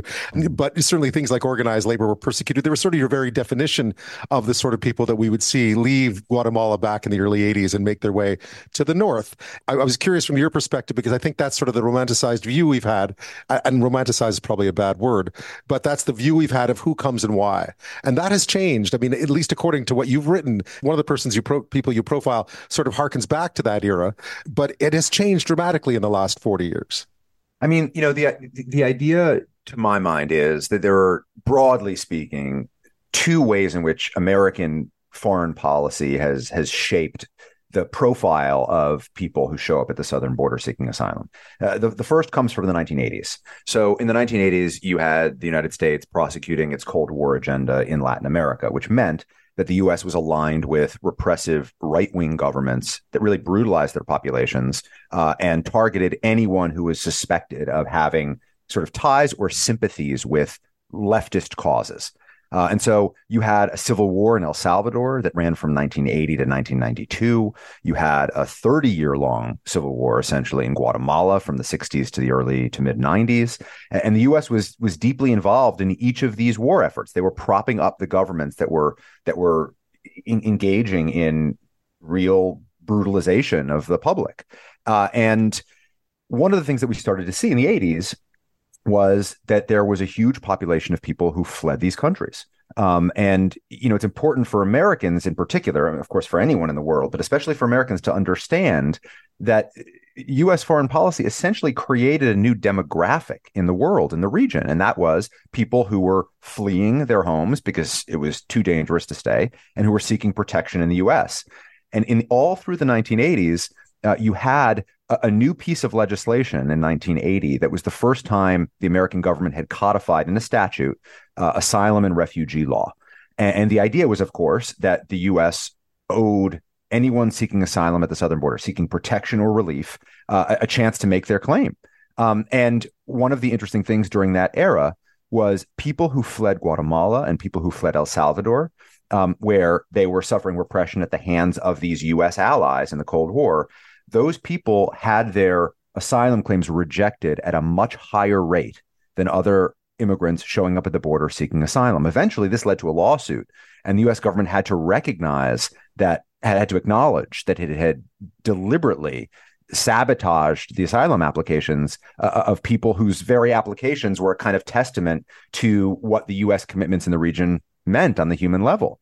Um, then in the 1990s, you had the US for a bunch of complicated reasons, uh, almost all of which driven by kind of domestic politics, really ramping up its deportation policies. And over time, one of the outgrowths of that was that street gangs that had formed on the streets of Los Angeles and elsewhere in the United States ended up spreading as a result of deportation through Central America.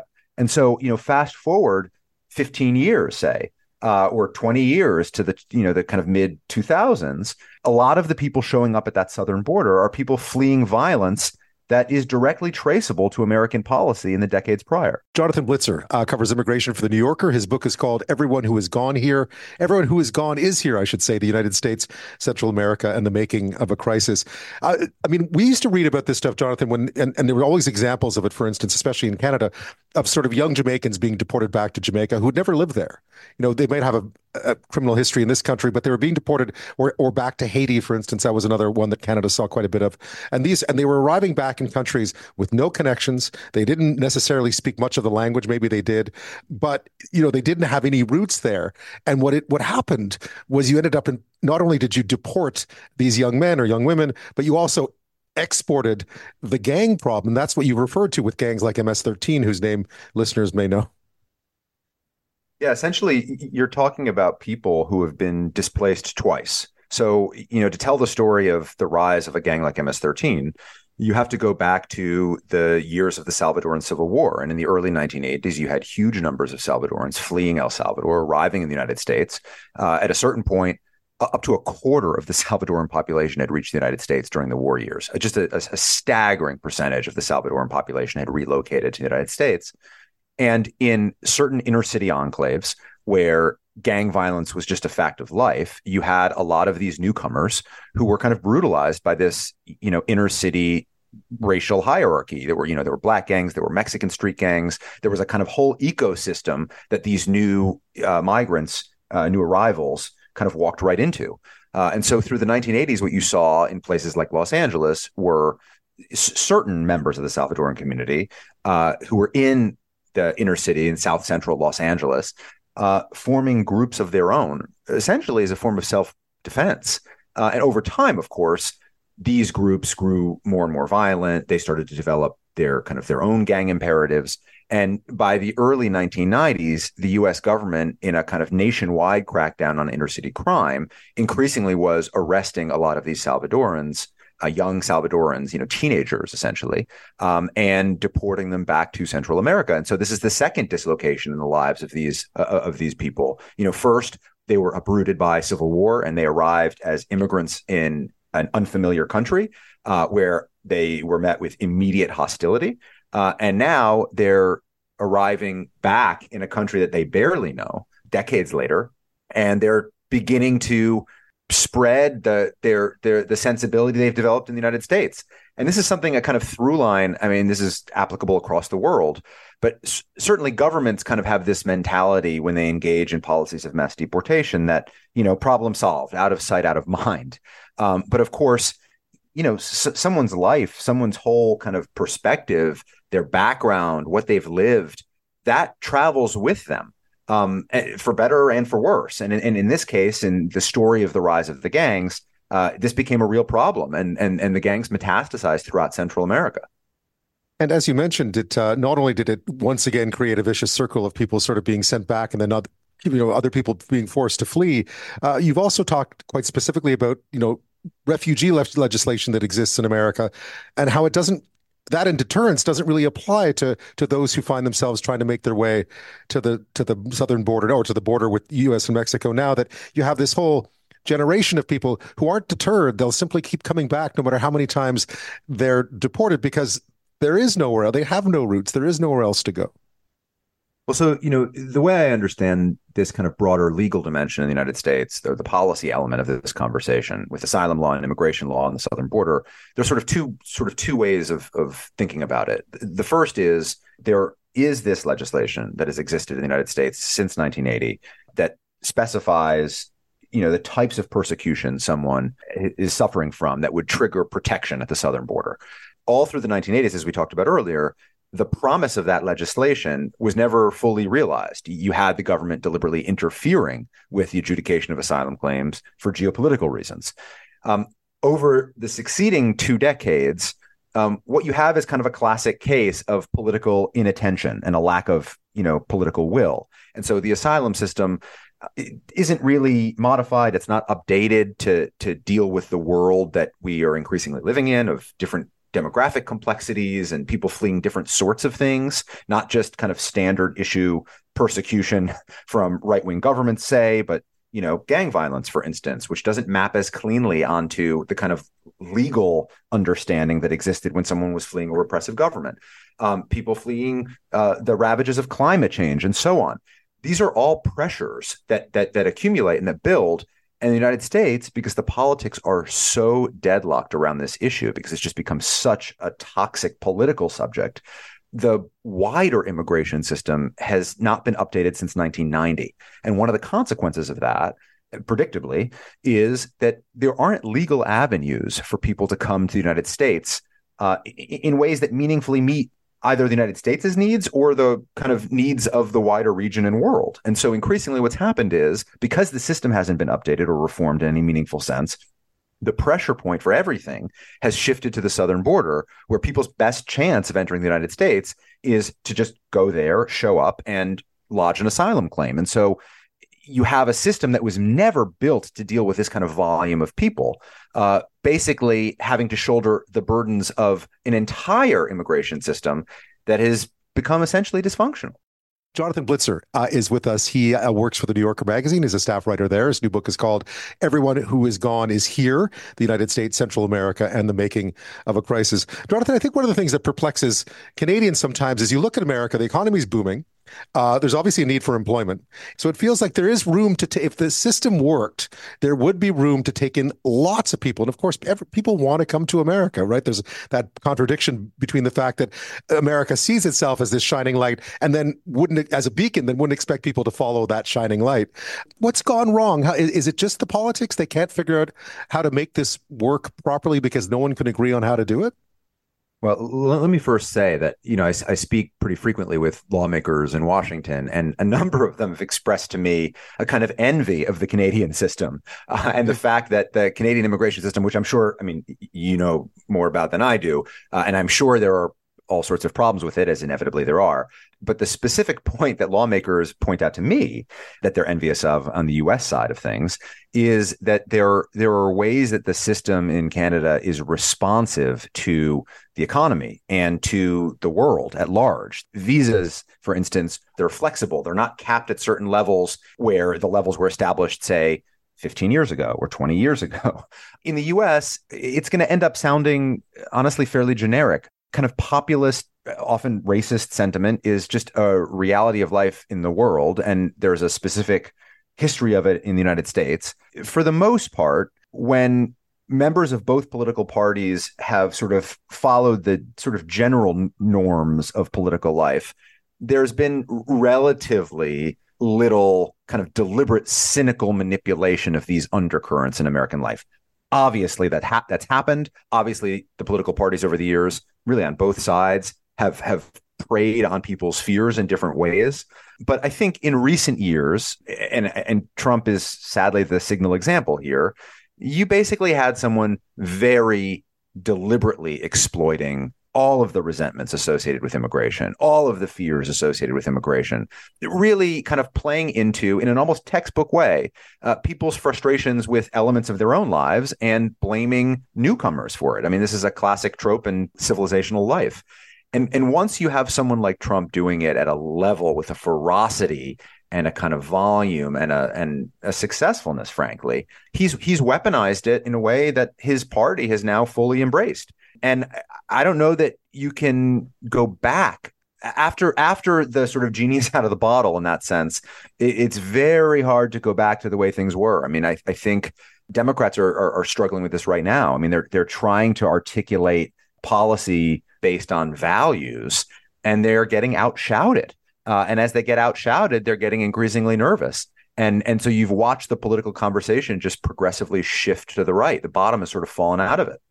Yeah, I, I, mean, even President Biden's recent reaction to it suggests that the Democrats are a very worried about this issue. That there seems their polling in America is very low on this. Where does this all lead, though? Because the one thing, and and not to be too Pollyanna-ish about the whole thing, but one thing that you don't seem to see is anything that looks like a viable solution, either for those trying to get into the country or for America itself, who could, you know, let's be honest. I mean, you, America still gets tons of immigration, but you know, can use the extra folks. Yeah, I mean, it should be said, and this, is this is just one of the kind of complexities of, of covering the kind of policy reality alongside the political mess of it. You know, the Biden administration has done concrete things that are meaningfully distinct from the Trump administration that I don't think it really gets enough credit for. It, it has increased legal immigration. It has kind of restarted the refugee program. It, it's done a lot of things that the Trump administration not only didn't do, but the Trump administration had deliberately subverted aspects of the system. And so, you know, it, it, was a complicated job for the Biden administration to enter office and need to sort of stand back up this hulking system that really was kind of systematically undercut over the previous four years. But it's true that for reasons that must seem obscure to non-Americans, but are are all too familiar to us here. There is somehow this assumption uh, in American political life that the tougher you sound on immigration, the kind of more orderly you are at the border. This is what explains the Republican polling advantage on the issue. You know, Republicans historically, particularly during the Trump years, are much harsher in their policies at the border. Uh, they've they've engaged in many instances in outright torture. I mean, in 2018, the Trump administration separated 5,000 children from their parents at the border as a way of sending a message to other migrants in the region. Of course, within a year of that, you had immigration at the southern border reaching record heights. People who are desperate to leave their home countries are going to leave their home countries. And it's a, a challenge for an administration to deal with, given the rough and tumble politics of it. It involves essentially acknowledging that you can't simply stop the flow of people. These are world historical and global factors that are putting people on the move. The Biden administration has been kind of trapped a bit uh, between not wanting to talk about this issue at all because they see it as such a lose lose politically, and then what we're seeing most most recently, kind of tuning back in a little bit too late and having their messaging be very conservative in sound and feel because they're trying to outflank the Republicans on this. And so that whole middle zone where the policy debate needs to be kept, you know, somewhat clear so that lawmakers can meaningfully legislate around this issue is just, you know, completely bypassed. And so we're only ever talking about this complex phenomenon from the kind of margins of the political discourse. And so there's just this profound mismatch and of course, no help, I, I, guess, for for the Biden administration, specifically from Republican governors in places like Texas, right, who seem to be this idea of, which seems, uh, again, from an outsider's point of view, just ludicrous of busing busing people up into other cities and then having them dropped off. I mean it, to me that seems like the, the, the height of inhumanity but still it, it's done and it clearly is having an impact because states with democratic governors are feeling the pressure. I mean that has more than anything else in the last few years, really changed the political conversation around immigration among Democrats. So the the decision of the Republican governor of Texas, Greg Abbott, to bus some 80,000 people to democratic cities and states across the country. So, you know, Denver, uh, Washington D.C., Chicago, New York, Boston. It's really overwhelmed local authorities precisely because the governor of Texas has done this in a way intended to sow chaos.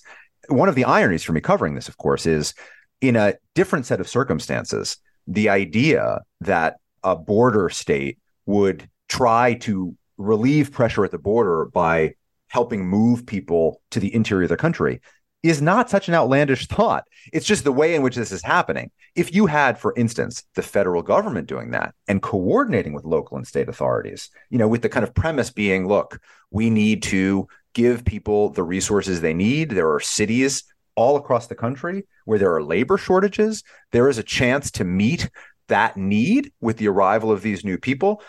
I think the conversation would look a lot different. But of course, that's n- not what's happening. It's being done very, very deliberately and cynically to cause chaos and to stoke resentments. And I, I have to say, I hate to say it, it's really succeeded. I mean, the political conversation has been turned on its head within the last year and a half.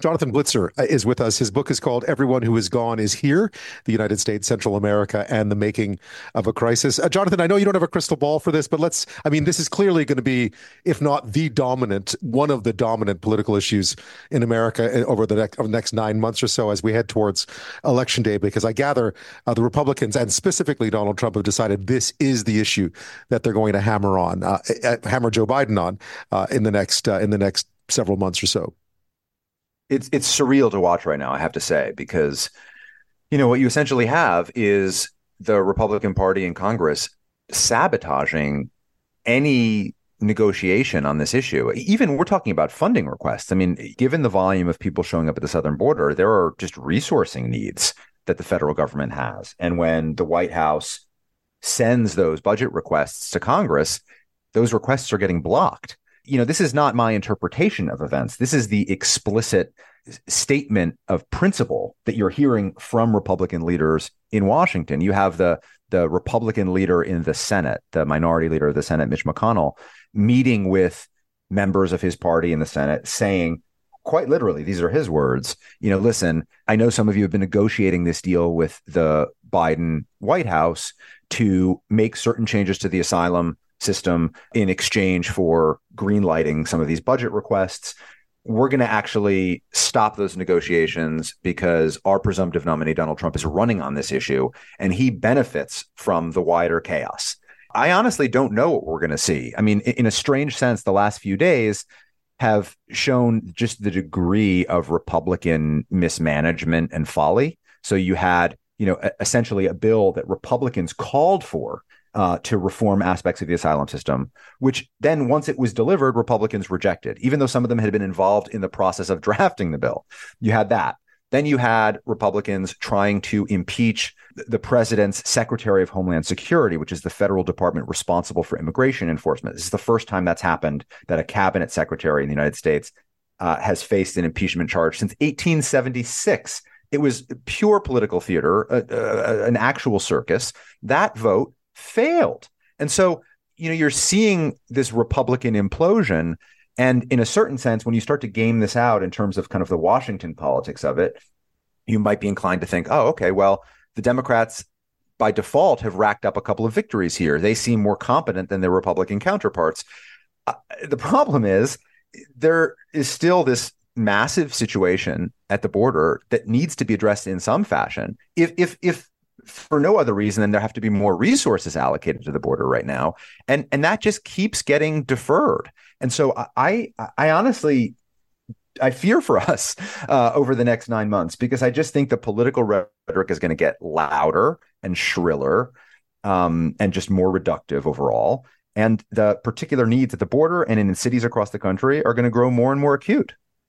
Yeah, it always strikes me that this is sort of an inferno, and uh, the Democrats carry a, a, a, well a well intentioned garden hose, and and uh, Donald Trump just likes to is you know basically carrying a gas, you know, it's gasoline, it's heating oil that he's pouring on it. You know, your book, I should mention that the book is it really focuses on in certain individuals and their journeys through this whole system. One of them, of course, uh, Juan Ram, um, Romagoza actually returns to El Salvador. I was curious when you walked away from writing this, having gone back in time, looked at what happened, is the reason for long term confidence here at all that somehow this will all work out? Because I think we we talk about this as sort of masses coming to the border, but these are all as we as you I don't need to tell you this. These are all individuals with families and dreams and hopes and all the things that all the things that El Norte talked about that movie I was mentioning earlier on in our conversation. Do you think fundamentally there is still some some good that's happening here uh, be, above and beyond all all the insanity of the politics? Well, I'm, I'm glad you asked about the people in the book because you know that that's that, that's what the project of this book essentially is to, to understand the the history, the politics, the policy through actual human lives and what it's meant for them. Um, and so there are four main characters in the book. Juan is one of them. These are people I've known for many years. Um, uh, I mean, it's these are relationships that run deep. Um, and it's going to sound, I mean, look, it's going to sound corny, but the, the honest truth is um, the reason I do this work uh, the reason I even really care about the policy and the politics of it is because of the people whose lives are caught up in all of this. Um, and so, on the one hand, you kind of survey the political landscape and you look at what are legitimately, you know, complex policy conundrums to, in terms of how you deal with mass migration in this moment all over the world. And so, you know, you feel sort of overwhelmed just by the seeming insolubility of all of that. But for me, the the the source of inspiration are are the people involved in all of this. The just incredible ingenuity and humanity and grace that they show. It's it's this overwhelming feeling I have reporting on these issues that that the people whose lives are caught up in all of these kind of geopolitical uh, forces are so much better and more noble than the sum of the elements in the world they inhabit. Um, and that's, uh, I think, ultimately the thing that kind of gives me faith and that keeps me going journalistically for sure uh, the chance to to to meet people to see how they move through the world even as the you know political discourse shrinks into in, in into kind of unintelligibility I, I i do find myself believing in people. That's my sort of journalistic charge is to is to to write about those sorts of people I don't imagine you could do this if you didn't take that approach. I mean, I think that's always the fear when you, people start to demonize hopes and aspirations of people making their way to those borders. I mean, I always think of it as uh, having covered this issue in Europe as well. Just imagine, just imagine if that was you, if that was your family. I mean, that is one of the most striking daily facts of doing this kind of reporting. You sort of come face to face with this very scary realization that there is an element of randomness in how these stories play out. The idea that I'm the one writing about someone's story and someone else is living that personal story. I mean, that's an accident of so many things. It's an accident of geography, of history. You know, I've I've found in certain cases, you know, I'm the same age, say, as someone I'm writing about, uh, or I've just gone through the same life stage that person has gone through with my family.